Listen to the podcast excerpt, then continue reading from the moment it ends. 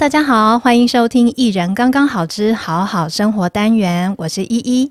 近几年来，因为健康意识抬头，不管是吃保健食品啦，遵守健康餐盘啦，或者是预防医学、呃精准医学这一些的，大家都还会再搭配一个运动。那运动呢，也有很多种类，其中健身的讨论度现在是越来越高。那前面几集呢，我们已经聊过健身相关的话题，但是今天呢，还想跟大家分享某一类不专属于健身房的教练，我们叫他自由教练。他们的工作形态有什么不一样呢？那欢迎今天来跟我们聊一聊的阿张教练，请阿张跟大家打声招呼。Hello，大家好，我是阿张。谢谢阿璋。诶，今天邀请阿张教练来上节目啊，是因为这几年来越来越多人会找一对一或者是一对二的私人教练健身。像我自己运动的健身房就有这种方案。我认识的好朋友，他们就是找阿张当他们的专属教练。可是呢，你们又不属于任何健身房，你们这种叫做自由教练，对不对？没错，对。那自由教练是怎么样一个形态啊？嗯，自由教练，呃，简单的定义来讲的话，其实我们就不会附属于任何一个健身房。那我们通常的话，都会是用长租的方式。对，现在蛮流行的，到各个各个健身房去做长租，然后找到适合学生上课的场地，然后我们去做教课这样子。所以等于也算是一人创业哦。你们属于一人创业型的，嗯，可以这么说。那现在是属于自己当老板嘛？哈。那这个 你你从事这一行已经多久了？嗯，前前后后这样加起来大概六七年的时间。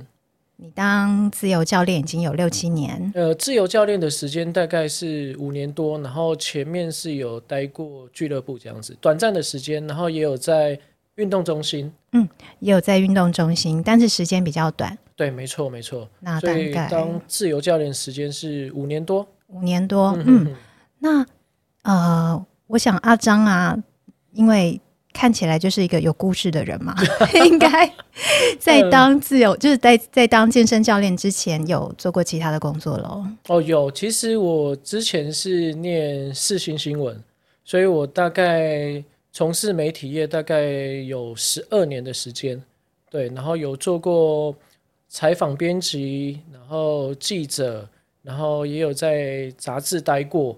然后还有在电信业担任过粉丝团的经营跟操作。嗯，那怎么会后来转做健身教练？差蛮多的耶。嗯，应该是说，如果三十岁前的我跟三十岁的三十岁之后的我，其实也是在一个十字路口陷入挣扎。我觉得现在的年轻人其实都会遇到类似的状况。可是简单的讲，就是我觉得。过了三十之后，我想要过自己想要过的人生，然后我也会去思考说，现在这个生活是我想要的吗？现在这个工作是我有热情的吗？我未来十年、二十年，我还想要在这样的职场下工作吗？我真正想要当的是什么样的一个人？对不对？所以那时候就会去从很多的地方去思考，然后最后我就想说，这一辈子我从来没有放弃过的东西叫运动。嗯，对，所以我就去思考说，有没有可能我之后三十岁之后的路是可以跟运动有关的？对，大概会是这样。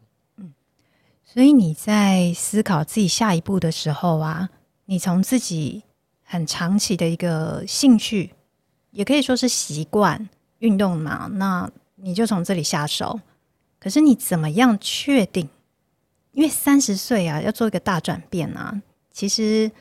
嗯，应该是说每一个这种职涯的大转变都是一种赌注啦。嗯，那时候怎么评估的啊？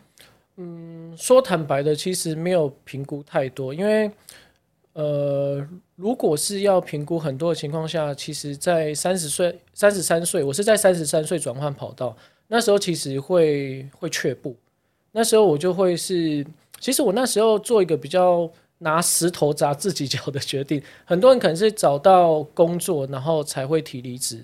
可是我是一个没有办法一心二用的人，我那时候就是先辞职，然后那时候去台东，我只想要去一个陌生的环境，然后让我有比较足够的空间去思考我的下一步。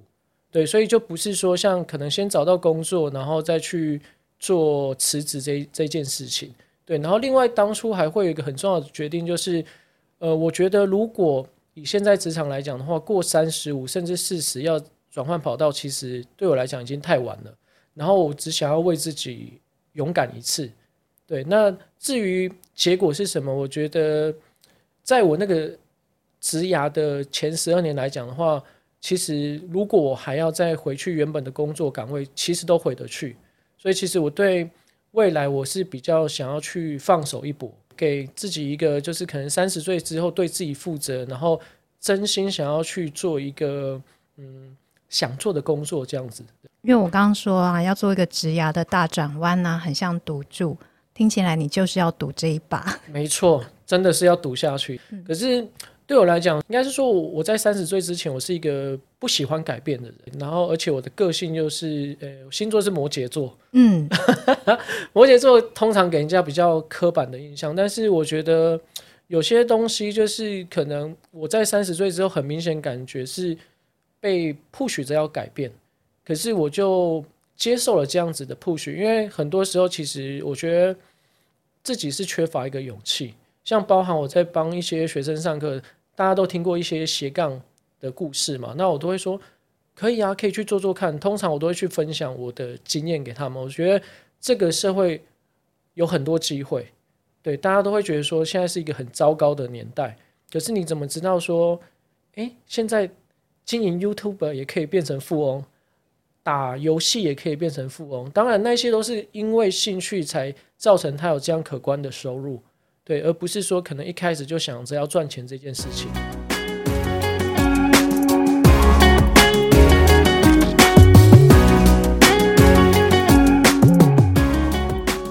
啊，刚才啊，阿张有提到啊，自己的一些生命历练可以跟学员分享嘛？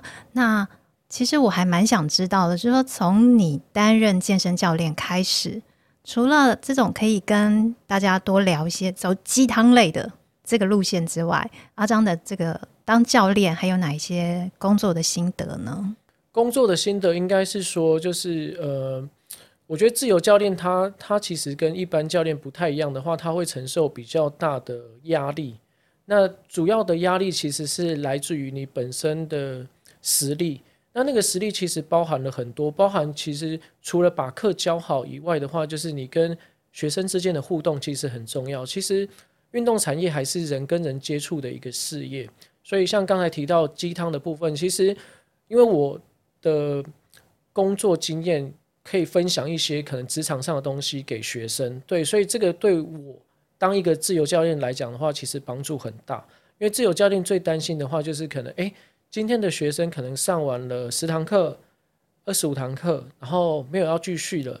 那这时候你就会感觉到很大的压力，你上课起来可能也会不是那么的有自信或是专心，然后甚至你在去呃跟学生互动的时候，你都会有一个说不上来的一个可能尴尬或是什么。那个那个尴尬可能就是你不太确定，因为你抱着一个不确定的因素说。我我我的我的学生会不会跟我上完十堂课之后就不上课了？可是对我来讲，总结我自己的心得来讲是，先把基本上课的事情教好，帮助他们找回他们的健康。然后另外一个就是针对他们的个人的需求来满足他们。那个需求是你透过眼睛、透过心去感觉到、去观察到的。那其实我觉得自由教练真的真的他不是这么容易的一件事情，他必须要花。很大的心思，因为他背后没有那么大的资源去 support 你，对，一切其实都是你自己去做修正、去做调整，然后去成长。但是我也很开心，这五年来，其实我跟着我的一我的学生一起成长。刚才阿张有提到，因为背后没有那个一个机构、一个组织来做支撑嘛，所以自己要做很多事。那像我的话，就会想到啊，你自己一个人要做招生、宣传。然后课务，因为我相信你可能在，呃，因为你要自己排课程，每一个学员他有不同的进程，你可能要安排他的运动菜单等等的。那还有就是场地啦、器材啊，在后面什么客服啊，因为可能会有人跟你讲说，哦，我现在有什么样的问题，或者跟你讨论费用啊之类的，然后跟学员的互动，或者是甚至到同业竞争，然后怎么样可以让你阿张教练这个品牌继续经营下去，等等等各个环节。那你有没有自己的一个处理这些这么多事情的一个心法？OK，哇，这个说起来真的是蛮庞大的。对，我好像在问一个那个一本创业经这种东西。OK，OK。呃，应该是说，我觉得我我自己的经验来讲，面对这些事情，其实我是一个很怕麻烦的人，所以我尽量把所有事情尽量的简化，对，然后从一开始可能要揽客啊，然后或是一些经营啊、宣传这些，其实我真的做的蛮少的，我必须这样说，因为因为我很我很感谢我在运动中心跟愿意跟着我们出来的这些学生。对，因为其实自由教练，我觉得很重要的就是回到我讲的，就是你把你的课教好。那我们其实我自己很大的客源都是透过学生的转介绍。那对我来讲，我就不用花很大的心力去做一些宣传这件事情。而且坦白讲，宣传也不是我擅长的。我只做好我自己擅长的事情，就是把课教好。那把课教好的情况下，还有分步骤前跟步骤后，它不是只有上课发生的状况，包含。可能课前我们了解他可能一些近况，因为上课有时候还是会聊天。他如果工作上遇遇到一些不顺遂，或是情感、家人很多东西，我觉得健身除了是在练身体，也是在练心。当你的心被满足的情况下，其实你身体也会变健康。对，那课后的时候，可能学生有一些什么问题的话，其实我们都是用赖联络。对对，我就不会有很很多的时间要呃。浪费在其他枝微末节上面，把课教好，然后用心观察学生的一些变化，因为可能跟我之前在当媒体有关，就是我们必须很多时候去发掘问题，你必须要用眼睛去看，用心去看，所以你就可以让学生就是比较嗯，那个那个关系会更紧密一点，我们就不是只是呃教练跟学生之间的关系，可能。后面还会变朋友，对，所以所以在这个部分的话，其实简单来讲，把课教好，那其实学生感觉到还不错，他愿意把亲朋好友介介绍来给我上课，然后其实那个成功率其实还蛮高的，因为那个信任感不是透过一个教练去讲很久很久的苦口婆心，而是他透过一个他信赖的亲朋好友介绍，通常来的情况下都都比较能达。我们讲的是成交啊，但是我通常不会去讲成交，就是可以让我去有机会帮他们上课这样子。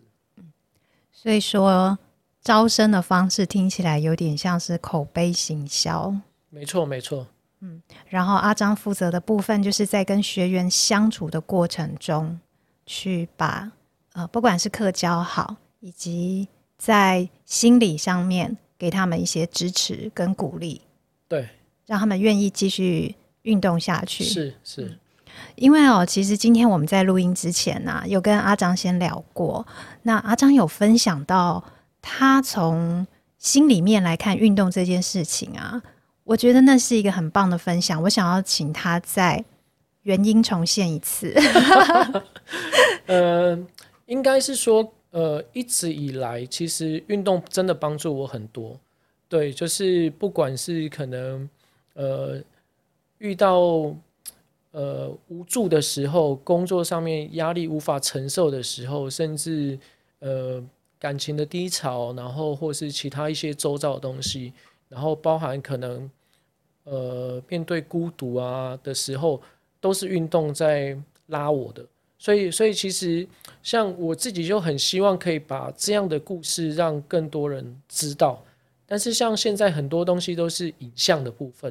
那我觉得文字还是有它不可取代的力量，而且我很我很希望就是在夜深人静的时候，大家静下来的时候，可以透过文字，然后去呃感感受到说，哎，其实运动它不只是健身，也是健心。这句话很多人常讲，可是我觉得我们少了那一段空白的时间，让自己沉淀下来，所以我就会希望。透过我的文字，然后有时候是分享我自己一些生活上面的感触，或是学生上面的一些事情，让他看的人可能很多时候可以找到属于自己的疗愈方式，或是一些感同身受的地方。因为很多时候其实大家没有那么多时间，可是我觉得就跟运动一样，你你终究还是要给自己一段空白的时间，让自己沉淀下来。毕竟现现代的生活步调真的太快了。我我在看阿张的那个。粉砖的时候啊，有发现他跟其他的教练非常不一样，因为其他的教练、运动教练，他们比较会去展现自己自己的健身成果，然后说露出这个什么肌肉啊，或者是漂亮的线条，那或者是说很快的就给予一些呃训练的策略，或者是甚至还有一些人会多说一些营养怎么样摄取。可是呢，阿张他的。他给我们的讯息啊，你看到的都是呃他的学员的改变。我看到了有好几个其实还蛮感动的例子哦，就是等一下可以请他再来分享。不过呢，我就是这边想要说的就是呃，阿张他真的是一个从心呃建在建心的一个很特别的教练。可是呢，因为其实我们回归到自由教练这件事情啊。我我一直在想，他是一个很孤独的状态耶，因为你要自己一个人做嘛。嗯，我是不知道你有没有跟其他伙伴一起经营什么策略联盟，但是呢，以我来看呢、因为你是自己一个人面对这些学生的，还有包括招生的部分嘛。那在这种我觉得很孤独的时刻，你是不是也是因为呃有运动带给你的一些力量？所以可以去呃面对这一些比我我们旁人看可能叫做无助的时刻呢？嗯，没错，就是呃，其实有时候我会觉得运动不见得一定是要那么开心、那么正能量。其实我很多时候的运动是带着愤怒，对，那样愤怒其实是一个能量，只是大家很多时候不能接受自己可能。在比较失控的感觉，应该是这么说，这么有情绪的感觉情况下去做运动。可是那时候透过运动，我把很多我没有办法用言语表达的情况下，我把我的压力释放掉了。所以你你你在一个人去面对，比如说背杠，你要去做深蹲，你要去做卧推，你要去做硬举，他他其实都让我找到，就是我再度找回勇气的那个力量。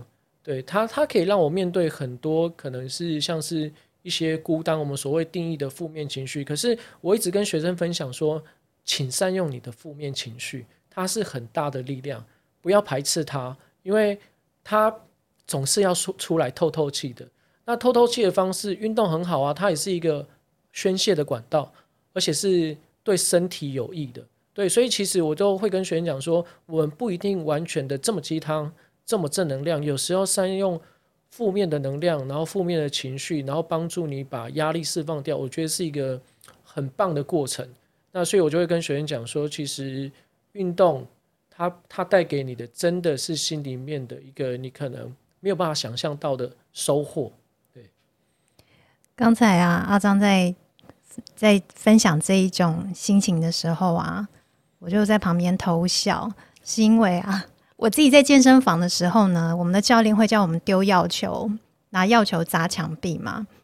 我通常在一开始啊，我的那个表现都没有很好，但是每次教练只要说到你把你那个墙啊想象成你的你恨的人啊，你的敌人或你的竞争者，他只要每次 cue 到这一点，哇，我后面的表现都非常好。我觉得真的是一个把愤怒啦，或者是我们一般人觉得叫做负面情绪的东西，转化成一个很正面的能量。去，然后你在那个当下，你有一种克服了什么东西的那种感觉，哦，那个是一个爽感，真的是很棒，对对对对。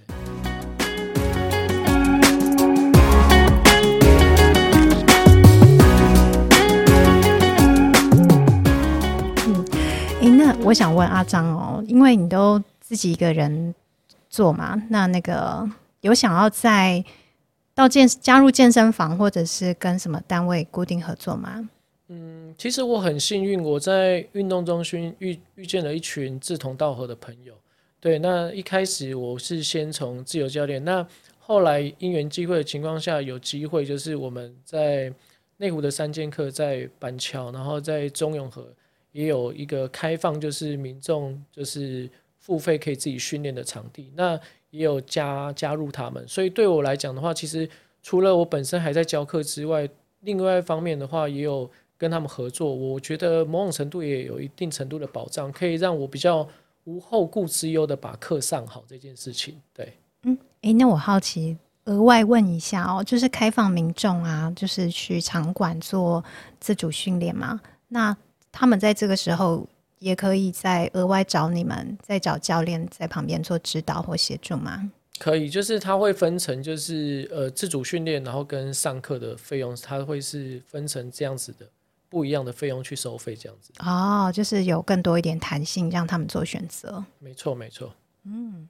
好，诶，那我现在就问到一些那个运动方面比较专业的那个问题了。就是呢，因为啊，有些人会说有动就好，好，就是诶，因为很多人不喜欢运动嘛，那所以就有一种言论是，诶，有动就很不错了，要鼓励他有动就好。那有一些人呢，现在就认为说一定要有大重量训练，因为要提升肌力。那阿张教练，你在给学员做训练的时候，你是属于哪一种原则的？诶、欸，没有原则哦，没有，应应该是说，我觉得，呃，刚才讲到一个很重要的地方，就是你先让学生喜欢或是习惯运动这件事情，比任何不管是不是大重量来讲都很重要。因为其实有时候学生来不见得他一定是否健康，他有他各方面的需求。但，所以我才会说，你要非常，比如说像我在咨询体验前，我一定要非常了解，说他来的目的是什么？真的是像他写的那样，还是在聊天的过程当中，你听出了什么他想要表达的东西？这个其实都是一些经验的累积。因为我发现大家都会写的比较中规中矩，可是实际上你在上课的时候，你会观察到跟他写的需求跟目标其实不见得这么像。那这个地方有时候你就要去做一些。透过时间的累积，然后你再去做一些比较好的判断，加上他跟学生的互动、信赖感之间建立起来，你可以给他比较他需求需要的那一个部分。当然，我讲到有些人觉得有动就好，那我还是要知道说，就是他对于自己的体态、自己的健康，他需要什么样的目标？那这个目标，我会希望我是透过一些。呃，刚好可能刚好那个呛死机会教育 OK，因为有时候他适合的他的目标可能适合比较大的重量，或是比较高的强度，可是他又觉得说他只要有动就好，这这是一个两难的过程。可是中间一定会有一个类似机会教育的时候，那时候他可能就比较愿意去尝试大一点点的重量，先去尝试看看，如果不适合。至少我们先让他养成运动的习惯。我觉得这个东西它没有绝对，对。当然，如果你考虑的是强度啊，或是一些你你希望 push 他的东西来讲，确实是需要一点强度，他才会在他的身体上面产生一些刺激跟反应。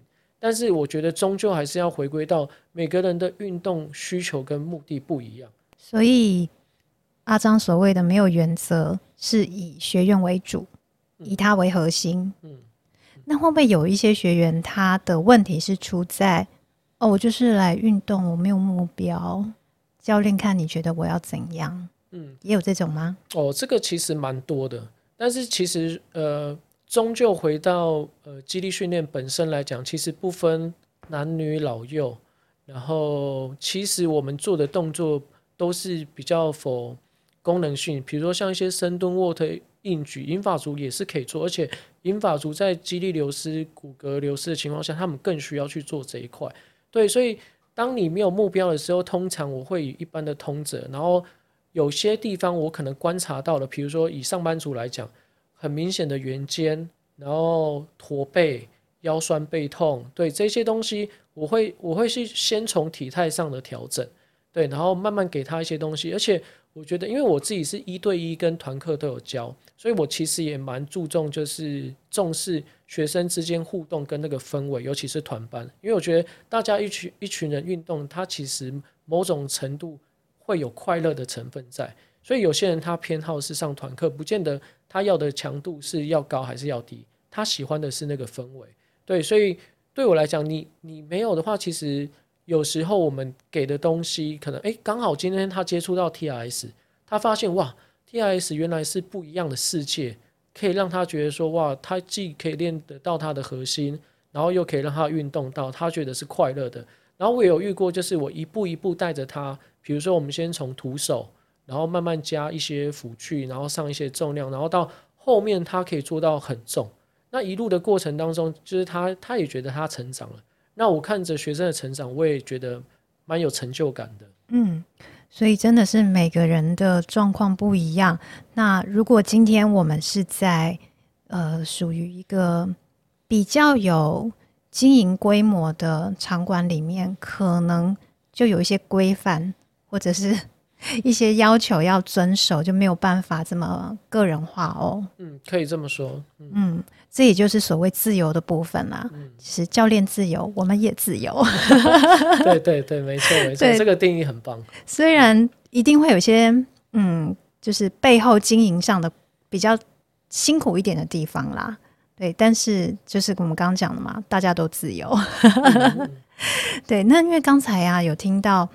阿张有讲一个状况，我觉得蛮有趣的。然后就是说，呃，因为刚开始学员去报名的时候，可能要留一下一些评估的资料，问他们目标啦，或者是目来运动的目的嘛。那阿张有发现说，有一些人写的那个运动的目的呀，跟他你后面观察到的，他好像背后真正的那个目的原因不太一样。那像这一种，我相信应该也是有蛮多种故事的。那你有没有可以做分享的一些学员的，从他刚来运动到后面的一些变化的一些经验，可以跟我们做分享？好，呃，其实真的还蛮多的。我之前有写一系列的文章，然后叫做“呃，我有杠，你有故事”嘛。这个一个系列其实是从一个学生的家长开始有这样的想法。很多我自己的学生，大概在三四十岁的学生，都很希望自己的爸妈，大概可能五六十啊、六七十啊，都可以来做健身啊。有些人可能讲了两三年，啊，爸妈也在观察说，好，我就看你可以撑多久。好，终于两三年，他终于来了，然后来运动了。那会让我写第一篇我有杠，你有故事吗的？这个是我学生的爸爸，然后。当初就是他的老婆，然后因为生病，然后必须坐轮椅。那他有时候虽然家里有请佣人，但是他还是要抱他，有时候需要他抱他。那所以我们都知道深蹲通常都是背杠蹲，但是因为他的关系，所以我就让他去做公主抱的深蹲，对，比较符合他生活上面想象那个杠就是他的老婆。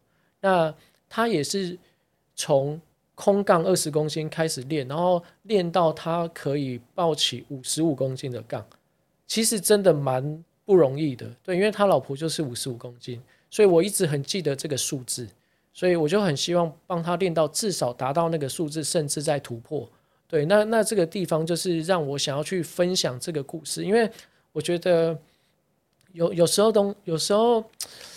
文字真的还是很有力量的一件事情，不是只有杠片有重量有力量，但是文字其实也是。然后另外就是还有两个年过，不能讲年过，好像有点晚，大概四十。我发现女生到了四十，我就是年过四十。呃，我觉得很棒，因为我觉得女生在过了四十之后，她更懂得怎么样的爱自己。那我要分享的这两个妈妈，然后。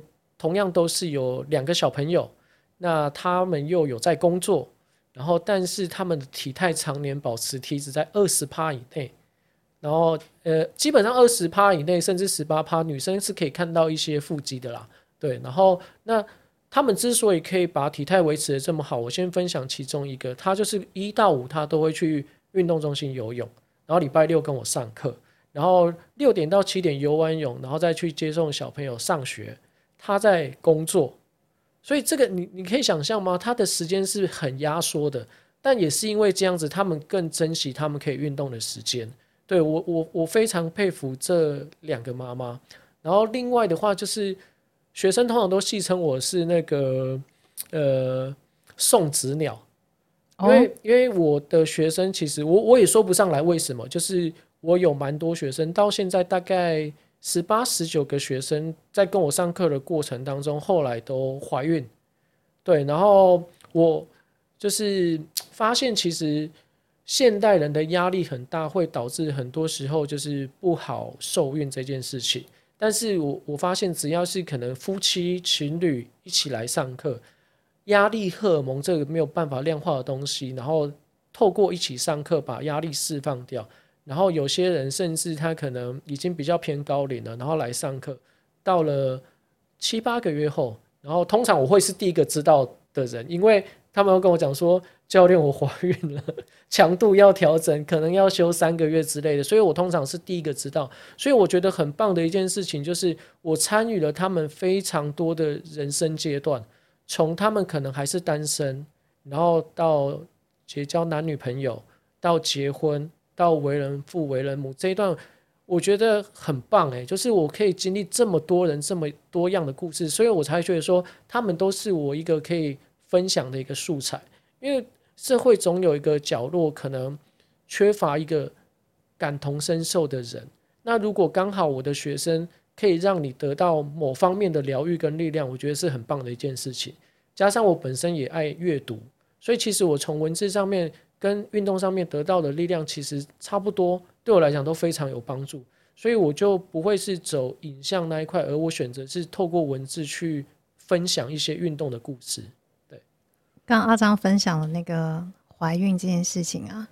你知道现在诊所都有那个什么不孕症门诊，我觉得你可能要开一个什么怀孕专班之类的。有啦，学学生其实常开玩笑，就是说，就是，但是因为教练不能讲功效这件事情，对啊，他们只有说，哎、欸，未来的小朋友好像可以变成一群，我我的我的那个客群就还有变成小朋友，幼稚园这些这些，我觉得蛮好玩的啦。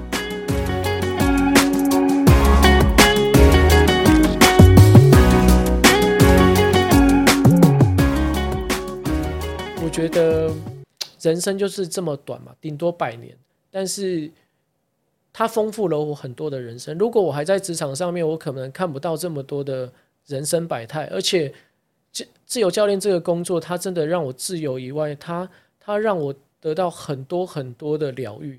对这件事情我，我我我也希望从我这边分享出去，让更多人得到力量。因为有时候可能真的大家太忙了，没时间说出口的事情。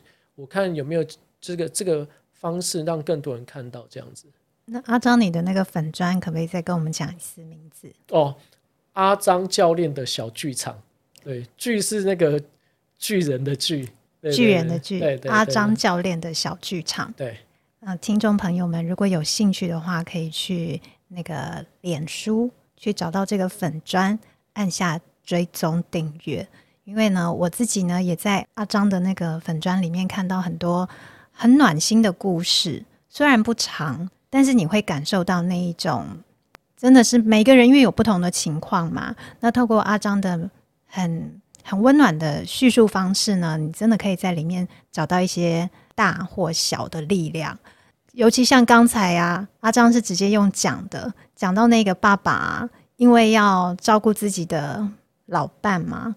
然后去训练到自己至少可以用像公主抱的方式这样深蹲五十五公斤以上，我觉得这一个是一个非常感人的故事。因为真的到一定的年龄啊，我们需要面对很多的挑战，因为不同的生命历练嘛，我们周围的人、我们的家人或是我们的很好的朋友，可能都需要这些协助。那那个时候，我们的身体有没有那个力量可以去支持他们？这是一个蛮大的问题哦，因为现在我们可能还没有面临到那个阶段的时候，都无所谓，或者是没有意识到，都觉得那个以后会发生再说，或者是找别人帮忙。可是那个别人在哪里？那个别人可能只剩下自己，那那是一定要能够去有那个办法去承受的。那再来呢？其实我觉得也也有一个重点啦，我们要把自己。保养好，像刚才讲到的那两个妈妈，那因为我们这样子的话，尤其在我，年过四十，而且已经快要年过五十的状态呢，我们未来可能要自己要照顾自己。如果能够一直维持在比较好的状态，不管那个衰老什么时候来，可以越晚来越好。那这样子，我需要依赖别人的机会也会变得比较少。那这个都很重要。我觉得这是一些现代人意识到的新的关于健身的概念。呢，其实包括了要怎么样好好过生活，继续这样过下去。